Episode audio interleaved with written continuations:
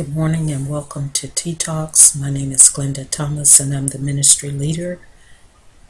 And today I want to talk about um, staying in the journey. It's not uncommon to be asked during a job interview, where do you see yourself in five years? And most of us will have a ready answer because we are typically eager to get to the next thing or the next best thing, and it's okay to set our sights on things ahead, things that are above, to press towards the mark.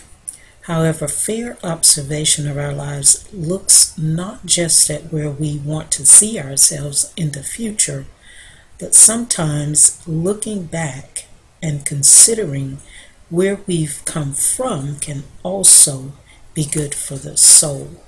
So I began to look back to really think about and to evaluate a time in my own life where I would say my life was good, where I would say my children and my grandchildren were well. I was now now more than half century in age and had arrived alive and better health than many my own age. I worked for a prestigious engineering firm. I lived in a beautiful four bedroom home in an upscale subdivision situated in a beautiful canopy of trees of what was once a thriving farm. I had married again what I believed was the love of my life and would be for the rest of my life. I was financially stable and blessed to have and enjoy a six figure combined income. I ate what I wanted to eat when I wanted. I drove what I wanted, where I wanted to go, and whenever I wanted to go. I entertained friends in my home on a regular basis. I had successfully completed the writing of my first book and obtained my dream of becoming a published author. Ministry was easy, and serving others was my joy. I was most blessed and highly favored. As I reflected on this time in my life, indeed my life was good until one day it all fell apart. But the journey wasn't over.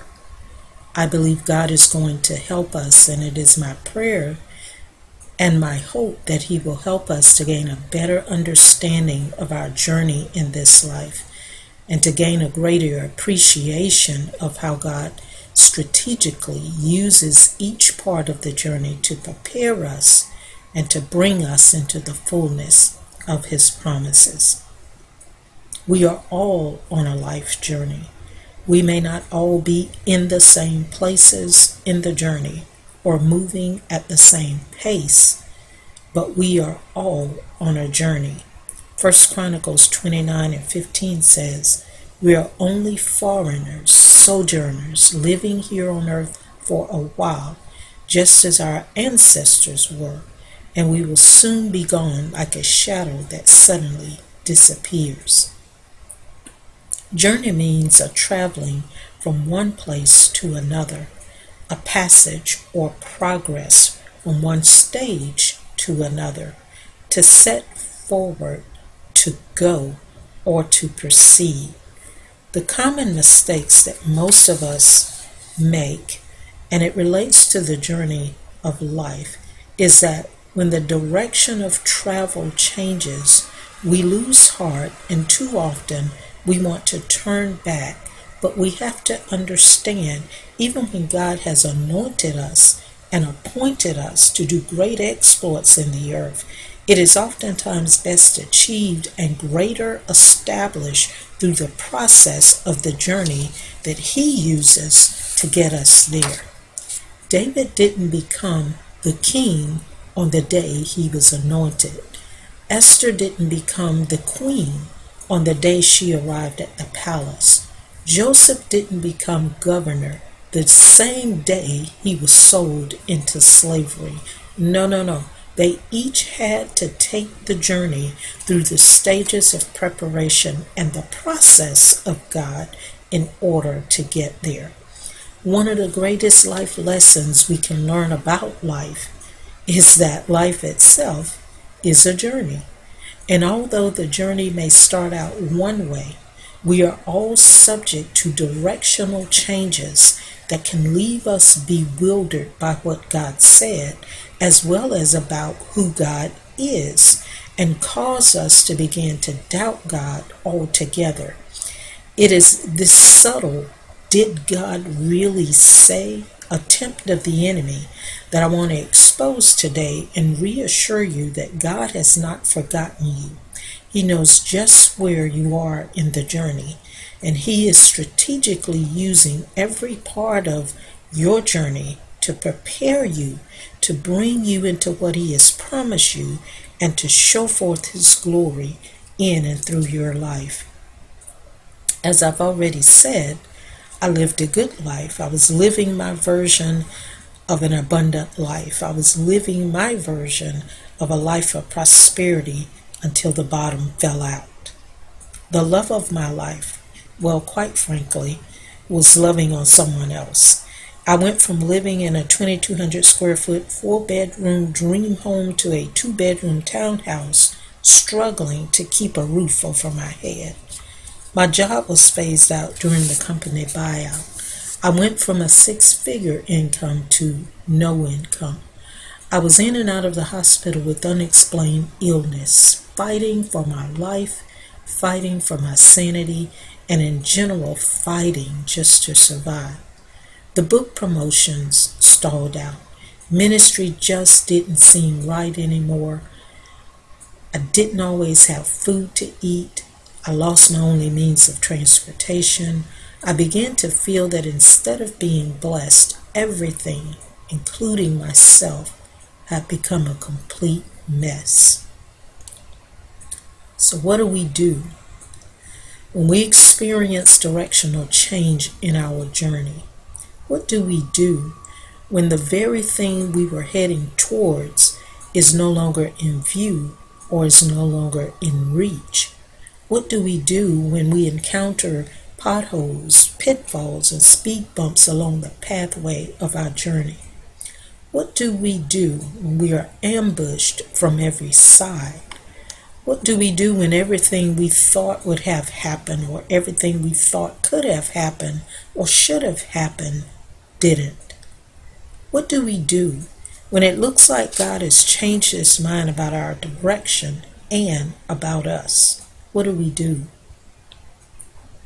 I'm really glad you've asked these questions, and I believe we can find an answer in the Word of God for each of those questions that will cause us to not only understand, but to have the right response to God in our actions and in our attitude, and to be able to move from striving in our journeys to thriving in our journey. As a focus of Scripture, I want to look at the book of Exodus. The entire book of Exodus is relevant to this discussion, so please go back and read it through, but for the sake of time, let me give the highlights. The new king in that day feared being overtaken by the Israelites and takes them into captivity. He ordered the death of all male born babies, but Moses escapes, and he later is sent to command the king to let the people go. The king refuses, and Egypt is visited by plagues. The king finally lets the people go to later change his mind. Pharaoh and his army pursues after them. God provides a protective covering over them, cloud by day, pillar of fire by night. The Red Sea is divided. They cross through the Red Sea on dry ground, and Pharaoh and his army are drowned. When my life was hit with an unexpected directional change, I didn't know where I was going or how I was how I was going to get there, but I knew I had to keep it moving. I knew I had to stay in the journey. I had to immediately decide some things. I didn't know altogether why the bottom had fallen out in my life, and I certainly couldn't understand why it had happened at a most inopportune time, but I began to think about the exodus of the Israelites, and I realized that if God could bring them out of captivity, bring them through the Red Sea, and bring them into the promised land, He could and He would do the same thing for me. Jeremiah 29:11 says, "I know the plans I have in mind for you," declares the Lord. They are plans for peace and not disaster, to give you a future filled with hope. The Message Bible reads this way I'll show up and take care of you as I promised and bring you back home. I know what I'm doing. I have it all planned out. Plans to take care of you, not abandon you. Plans to give you the future you hope for. So instead of focusing on what I couldn't control, I stayed focused on the one who was in control. I began to trust God to be my trip advisor. I settled in and just began to enjoy the journey. When the Israelites began their exodus out of Egypt, all they expected to see before them was the promised land. But the journey was not that simple. When we set out on our journey in life, all we expect to see before us is what God has promised us. But the journey is not always that simple. Why? Because God does not desire to bring us into the promise without first bringing us into a deeper relationship with Him. So He chooses to use our journey to demonstrate His power, His love, His faithfulness, His glory, His mercy, and His grace. There are five travel tips I vicariously learned through the exodus of the Israelites that has helped me tremendously in my journey, and I believe will help you in your journey as well.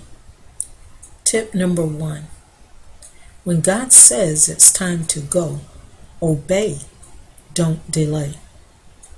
When God says it's time to go, obey, don't delay. Exodus 13:31 through 33 says, During the night the king sent for Moses and Aaron and told them, Get your people out of my country and leave us alone.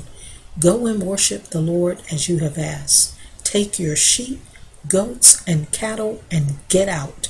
But ask your God to be kind to me. The Egyptians did everything they could to get the Israelites to leave their country fast.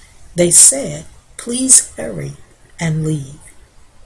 When deliverance was at hand, the Israelites obeyed, got their stuff, and got up out of there. If it's God's plan, and when it's God's timing, get up, get your stuff, and get up out of there. He will make provision for your journey. You may have to leave familiar and you may have to leave comfortable, but what's in store is far greater than what's left behind. When God says it's time to go, obey, don't delay. Tip number two there are no shortcuts in the journey. There are no shortcuts. Exodus 13 17 through 18 says, After the king had finally let the people go, the Lord did not lead them through Philistine territory, though that was the shortest way. God had said if they are attacked, they may decide to return to Egypt. So he led them around through the desert and towards the Red Sea. The journey is intended to teach us of his faithfulness and his credibility. The journey is intended to build our character. Anytime God has a plan to promote us, it is always preceded with his process to prepare us, and he won't take any shortcuts here. Stop looking for a shortcut. There are no shortcuts in the journey. Tip number three stay under the covering of the cloud and the fire. Exodus 13 21 and 22 says, During the day the Lord went ahead of his people in a thick cloud, and during the night he went ahead of them in a flaming fire. That way the Lord could lead them at all times, whether day or night. Sometimes in my journey, it was necessary for the Lord to put a smoke screen and a firewall around me and like most of us, I'm inquisitive. Like to know what's going on, just in case God needs my help in some way. But I had to stop worrying about the fact that I couldn't see what was going on beyond the covering of His protection and just had to know that the cloud and the fire was intended to keep my enemies from seeing me. Psalms 121 5 and 8 says, The Lord is your protector, there at your right side to shade you from the sun. You won't be harmed by the sun during the day or the moon at night. The Lord will protect you and keep you safe from all dangers. The Lord will protect you now and always wherever you go. If we will but stay and remain under His covering, He will protect us from every enemy along the journey. Stay under the covering of the cloud and the fire. It's there to protect you from your enemies. Tip number four don't panic when the enemy pursues. Exodus 14, verses 5 and verse 8 says, When the king of Egypt heard that the Israelites had finally left, he and his officials changed their minds and said, Look what we have done. We let them get away, and they will no longer be our slaves. In verse 8, the Lord made the king so stubborn he went after them. When I relocated back home in pursuit of a fresh start, I thought for sure I had left all my troubles behind me. Like Israel, I rejoiced at being brought out of my Egypt, but it did not come without backlash. My Pharaoh pursued after me hard, but God assured me that any time I stay in the path that He has laid out for me, avoiding shortcuts, the pursuer is then guilty of trespass and he will in due time destroy every one of them. Exodus 14 27 and 28 says, They tried to run away, but the Lord drowned them in the sea, they being the enemy, the pursuer. The water came and covered the chariots, the cavalry, and the whole Egyptian army that had followed the Israelites into the sea. Not one of them was left alive. Don't panic when the enemy pursues. The greatest victories I've ever won have been the greatest battles I've never had to fight. God is our victory over every enemy. Tip number five expect high winds. Exodus 14 21 and 22 says, Moses stretched his arm over the sea, and the Lord sent a strong east wind that blew all night until there was dry land, the water where the water had been. The sea opened up, and the Israelites walked through on dry land with a wall of water on each side. The Israelites hit a wall of water that was completely impassable. God instructed Moses to lift up his arms and cause the winds to blow all night. Too often in the journey, when we hit an impasse, it's easy to get frustrated. It's easy to begin to accuse God of taking us the wrong way. But an impasse is simply God's opportunity to demonstrate Himself. We have to be willing to endure the high winds in order for God to cut a path for us. Moses' raised arms was a symbol of worship to me. When I felt I couldn't go in any direction, Red Sea before me, enemy pursuing me, I kept my arms raised up in worship. When the winds blew hard in the night season, I poured out my worship. When the winds were coming from every direction, I poured out my worship. And I soon came to realize God did not allow those winds to, to blow, to beat against me. Those winds were surely cutting a path for me. If anything can carry us into the promises of God, it is our worship. Our worship will prevent our wandering. Now let's recap. Let me see if I can put this back together. I said that all of us are on a journey, different places, different paces, but on a journey. Sometimes in our journey, we experience a directional change. And rather than entertaining any thought that God has somehow forgotten us or changed his mind about us, it is his opportunity to demonstrate himself to us and to build character in us for the best travel. We have to obey when God says without delay. We have to realize that there are no shortcuts. We have to stay under the covering of his protection. Don't panic when the enemy pursues and expect high winds. I hope that's what you heard me say. So let me try to close in this way. There are two places in life's journey that are significant markers for all of us to be aware of. The first place is Marah, the place of bitter water. Exodus 15 22 and 24 says, After the Israelites left the Red Sea, Moses led them through the Shur desert for three days before finding water. They did find water at Marah, but it was bitter, which is how they how that place got its name. The people complained and said, Moses, what are we going to drink? Sometimes in the journey, we come to a place of bitter water. We have to deal with things that are hard to swallow. But that's the time to pray, not to complain. God has a remedy. Marah may be in our path of travel, but it is not the place to camp.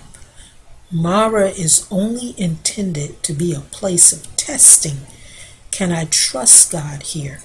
Can I, after such a celebration of deliverance, run into a brick wall and still celebrate God as victor? Can I trust the path He's chosen for me, even when it challenges me? Can I, knowing that bitterness is all around me, trust that He will give me what I need that can change bitter to sweet? Can I trust that where I am is only a part of the journey and not the final destination? Can I trust that my Elim is just ahead? The second significant marker for us to be aware of in our journey is Elim.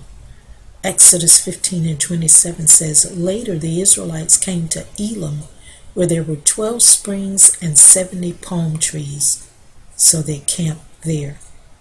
Elim is the place of rest and refreshing for the weary traveler. I woke up one morning and I heard the Lord say to me, Elim is just ahead. After crossing the Red Sea, the Israelites traveled three days' journey to reach Marah. This was a distance of some 41 plus miles. Yes, they were tired and no doubt ready for refreshing. Yes, they were disappointed when they came to the place of bitter waters. But what they could not see and what they did not know was that Elim was just ahead. They had already made the longest and the hardest part of the journey, and just a little farther only nine plus miles more. If they would just keep going, they would soon experience not just a temporary solution to sweeten bitter water, but God's best and His perpetual rest. I won't pretend to know where any of you are in your journey, especially in the midst of a national pandemic whether you're enjoying the scenery along the way at this point, or if you're just one more thing away from the bottom falling out. But what God said to me, I'm saying to you today Elim is just ahead. In other words, the time of rest and refreshing is closer than you think. The longest and hardest part of the journey is over. I know it may not feel like it at times, and it may not look like it at other times, but God says, Trust me. What I've given you to sweeten the water at Marah was temporary. Keep moving. Elim is just ahead.